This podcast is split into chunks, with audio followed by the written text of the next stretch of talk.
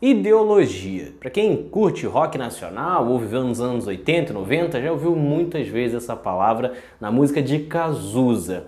Nos dias atuais, você também vê muitas pessoas falando sobre ideologia no sentido negativo, dizendo que você está influenciado, você foi corrompido por determinada ideologia.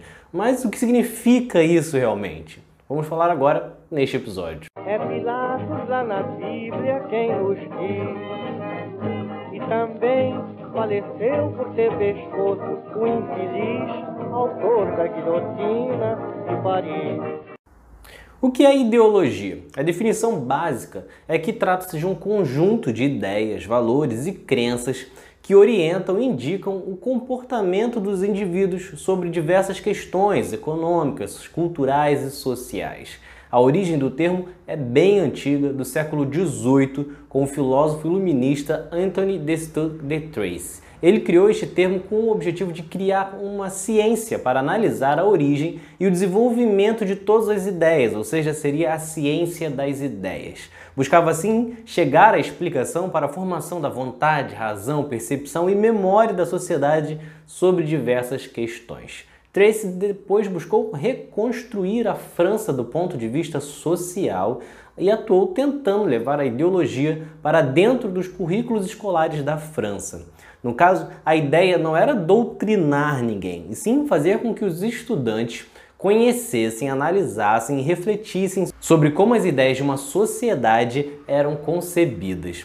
Só que, obviamente, logo no começo ele já sofreu resistência e de um nome muito conhecido. Napoleão Bonaparte acusou Tracy de intensificar agitações políticas e passou a usar o termo de forma pejorativa, para assim desqualificar os defensores do estudo, né, da ideologia. Anos depois, foi a vez de Marx também analisar e escrever sobre toda esta questão.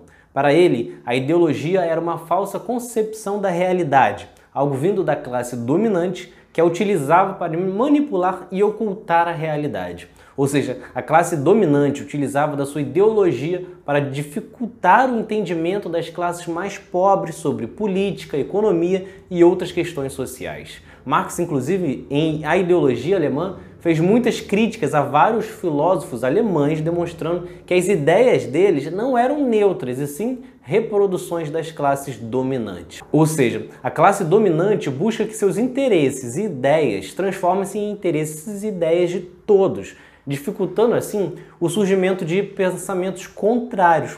Essa universalização é feita através dos meios de comunicação, escolas, igrejas e outras instituições.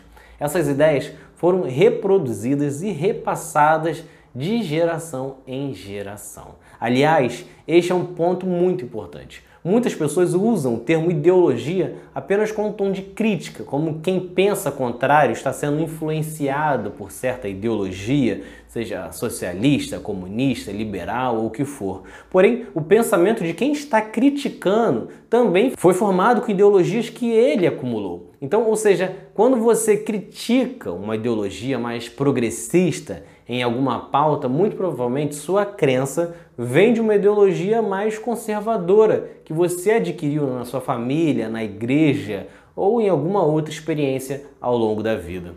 E muitas pessoas têm medo de ideologia exatamente porque não querem que o povo pense se faz sentido ter certas crenças, aceitar ou condenar certos comportamentos. Refletir sobre uma opinião é fundamental e foi com este objetivo que surgiu a ideologia. Então é isso. Se vocês gostaram, curtam, se inscrevam e assistam os próximos vídeos do outro lado da história. Valeu!